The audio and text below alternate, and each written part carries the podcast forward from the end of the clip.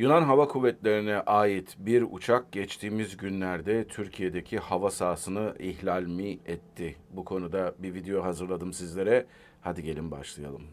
Ladies and gentlemen, welcome aboard. This is your Kaptan Baha.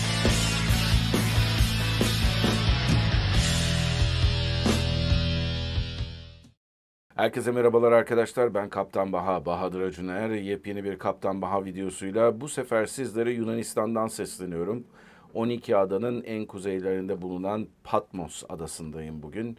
Ve bugün sizlere aslında burayla da çok ilgili bir video paylaşmak istedim. Normal basında çok fazla sesi gelmedi ama geçtiğimiz günlerde savunma sanayi konusunda bir yayın yapan bir Twitter hesabından bir paylaşımda bulunuldu. Yunan Hava Kuvvetleri'ne ait bir kargo uçağının Türkiye sınırlarını hatta hava sahasını ihlal ettiği yönünde bir iddia vardı bu konuda.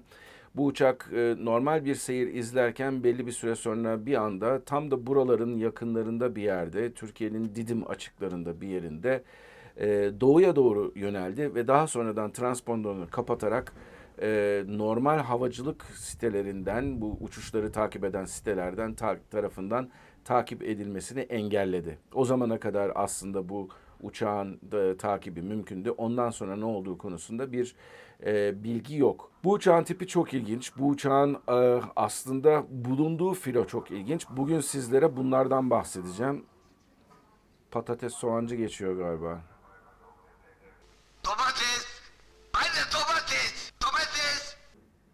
Tam da videoyu yaparken bir sokak satıcısına denk geldik. Yunanistan'da da var demek ki böyle şeyler.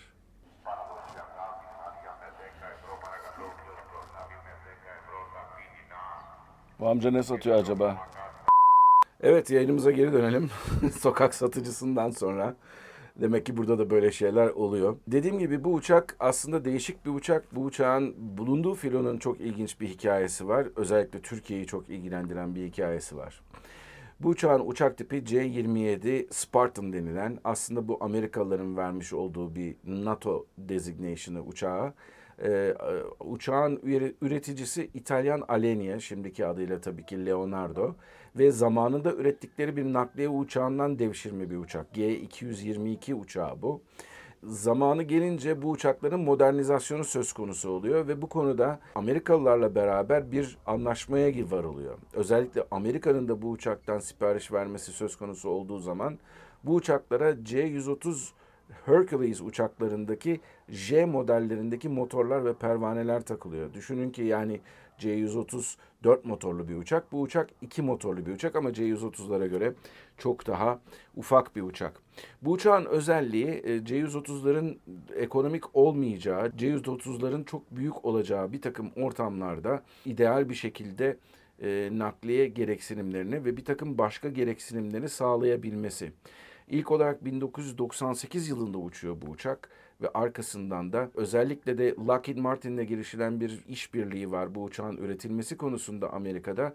Ama daha sonradan Lockheed Martin bir dakika kardeşim ben C-130'ları üretiyorum burada bir çıkar çatışması oluyor deyip arkasından da bu uçağın L3 Communications'la beraber üretildiğini ve bu konudaki değişikliklerin uçağın aviyoniklerinin yenilenmesinin, motorlarının yenilenmesinin ki bunlar Rolls-Royce motorları kullanıyorlar. Daha sonradan bu uçak geliştiriliyor. Bu uçağın özelliği küçük bir uçak olması, daha uygun bir uçak olması, de- değişik yerlere girmesi açısından, pis kasılığının açısından ve bu uçağın özelliklerinden bir tanesi de piyasadaki düşük maliyetli orta ve küçük boy nakliye uçakları arasında en performanslı olması. Şimdi Türkiye'de bu konuda e, bizim hava kuvvetlerimizde ve diğer silahlı kuvvetlerimizde ne, ne uçağı var? Yıllar önce Tas- TUSAŞ tarafından da üretiminin yapılmış olan SN-235'ler var, kasalar var tabiri caizse. Bu kasaların Türkiye'de en büyük üreticisi ve üreti, üretiminin dışında en büyük kullanıcısı. Ülkemizde gerçekten 60 tane vardı. Ne yazık ki bir tanesi düştü. Oradan da şehitlerimize e, hemen saygımızı belirtelim, rahmetimizi iletelim. Ama 59 tane uçakla hakikaten de azımsanmayacak miktarda büyük bir filomuz var. C-27'ler Spartan adını alıyorlar ve daha sonradan bunlar Amerika Birleşik Devletleri tarafından sipariş veriliyor. Ancak Amerika Birleşik Devletleri'nin kongresindeki bir takım bütçe sorunları nedeniyle bunlardan büyük miktarda sipariş verilmek yerine eldeki olan uçakları Coast Guard'a taşıyorlar ve şu an için sadece Amerika Birleşik Devletleri Silahlı Kuvvetleri'nde 3 tane e, Air National Guard'da bu uçaklardan uçuyor. Special Forces'ın birkaç tane uçağı var. Bir filosu var bu uçaklardan oluşan ve onun dışında büyük anlamda herhangi bir satın alınma yapılmıyor. Yunanistan'ın elinde kaç tane var diye soracak olursanız bu Yunanistan uçaklarının tamamı 12 tane sipariş verilmiş durumda. Yanılmıyorsam bunlardan 8 veya 10 tanesi şu an teslim edilmiş durumda. İşte burada ilginç olan bu uçağın özellikleri. Tıpkı bizim kasalarda olduğu gibi bu uçaklar aynı zamanda deniz karakol görevi de görebiliyorlar. Aynı zamanda bunların tıpkı AC-130'larda olduğu gibi e, gunship görevi yapan uçakların versiyonları da mevcut. Yani bunlara top takıp 30 milimetrelik 40 milimetrelik toplar takıp, gerçekten havadaki büyük bir ateş gücü de oluşturabiliyorsunuz. Aynı zamanda diğer amaçlarla da kullanılabiliyor. Bunlardan bir tanesi de ISR yani haber alma ve elektronik olarak düşmana müdahale türünden amaçlarla da bu uçaklar kullanılabiliyor.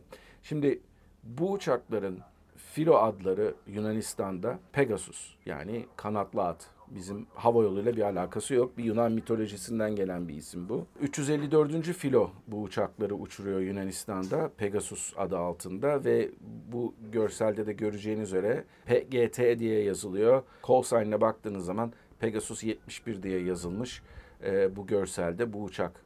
Bizim Pegasus hava yollarıyla hiçbir alakası yok tabii ki. Daha önceden de söylediğim gibi.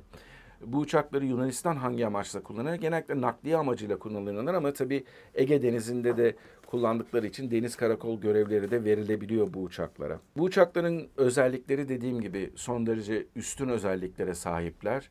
Bizim kasalarla karşılaştırdığınız zaman hem daha hızlılar hem daha yüksekten uçabiliyorlar hem daha fazla yük taşıyabiliyorlar. Her iki uçak da hem kasalar hem de CC-27'lerde iki pilotla aslında uçuluyor ama Pegasus filosunda 354. filoda bu uçakları 3 pilotla daha doğrusu 3 ekiple uçuruyorlar. Gelelim bu filonun özelliğine. Bu filo dediğim gibi hem Türkiye tarihi açısından da bir önem taşıyor hem de aynı zamanda çok ilginç bir özelliği var.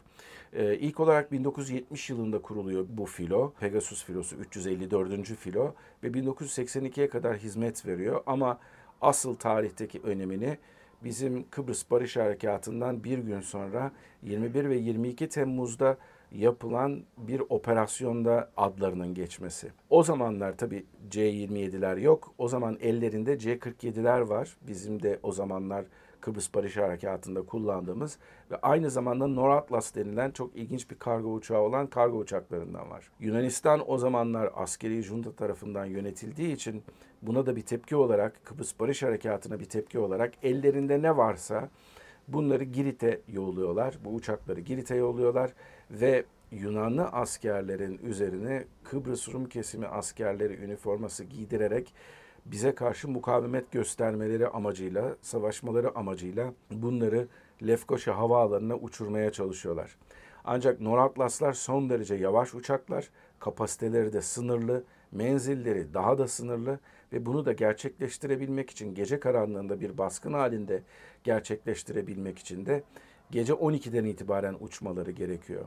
Noratlaslardan yapılan operasyonda bir iki tanesi e, gerçekten de bu kuvvetleri Kıbrıs'a indirebiliyor ama bir tanesi Kıbrıs Rum kesimiyle eşgüdümle olmadıkları için kendi yani Kıbrıs Rum kesimi güçleri tarafından uçak savar ateşiyle düşürülüyor. Bunlardan bir tanesi acil iniş yapıyor. Motorları vurulduğu için pistten daha kısa bir mesafe içerisinde düşürülüyor ve bunun sonucunda 33 tane e, asker kaybediyorlar ve bazı uçaklarda acil iniş yapmak durumunda kalıyorlar. Başarılı bir harekat mı? Tabii ki değil ve bu olaydan sonra zaten junta da devrilmiş oluyor Kıbrıs Barış Harekatı'ndan sonra ama bu filo daha sonradan lağvediliyor ve bütün uçakları başka bir filoya devrediliyor. Ta ki 2005 yılına kadar. C-27'lerin filoya katılacağı anlaşılınca ve ilan edilince bu filoyu tekrar aktif hale getiriyor Yunan Silahlı Kuvvetleri ve 354. filo Atina'nın batısındaki Elefsina hava üssünden uçuşlarına başlıyor ve halen de orada konuşlu durumda bir güç bu. Dediğim gibi aslında 12 tane uçak çok büyük bir çarpan değil ama bu uçakların aynı zamanda bizim kasalara göre çok daha üstün, çok daha fazla miktarda yük taşıyabileceğini düşündüğünüz zaman aslında iyi bir, modern bir yapı. Tabii biz de boş durmuyoruz. Biz de kendi uçaklarımızı modernize ediyoruz. En azından bunu yapabilecek kapasitemiz var. Örneğin Kayseri'de C-130'lar güncel hale getiriliyor. Tamamen yerli ve milli teknolojiler kullanılarak. Kasalarda da bir takım değişiklikler yapılıyor tabii. 1980'lerde ilk aldığımız durumda da değiller. Ve bunun dışında silahlı kuvvetlerimiz de gerekli önlemleri alarak bu güç çarpanına karşı biz de tepkimizi bir şekilde dile getirebiliyoruz. Bu hava sahası ihlalinin sonucunda ne ortaya çıktı, nereden ne açıklama yapıldı bilmiyoruz ama ben savunma sanayiyle ilgili bir takım takip ettiğim Twitter hesaplarından da baktım. Fakat herhangi bir kaydı bulamadım bu ihlale karşı bir nota verildi mi verilmedi mi diye. Ee, Eğer bu konuda ayrıntılarınız varsa aşağıda yorumlarınızı bekliyorum. Bambaşka Kaptan Baha videolarında ve yayınlarında sizlerle beraber olmak dileğiyle. Mutlu kalın, esen kalın ama her şeyden önemlisi sağlıklı kalın. Hoşçakalın.